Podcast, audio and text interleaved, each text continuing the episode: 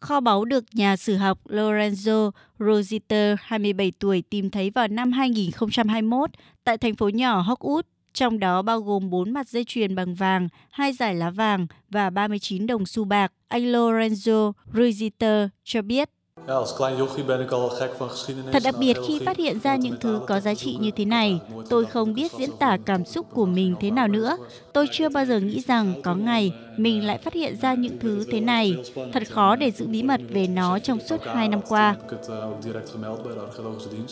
Ngày tháng trên các đồng xu cho thấy những vật có giá trị này được chôn cất vào khoảng giữa thế kỷ 13 và vào thời điểm này thì những món đồ trang sức trong kho báu nói trên cũng đã có tuổi đời được hai thế kỷ.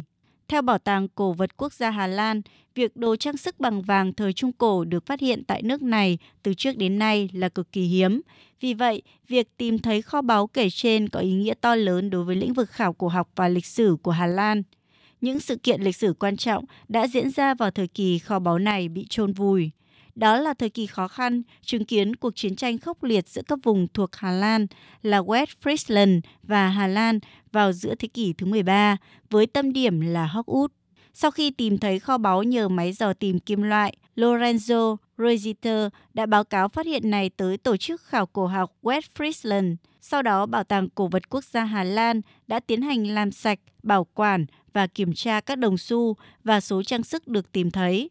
Kho báu này hiện vẫn thuộc tài sản của Reuters, nhưng nhà sử học trẻ tuổi này đã đồng ý cho Bảo tàng Cổ vật Quốc gia Hà Lan mượn để trưng bày cho đến giữa tháng 6 tới.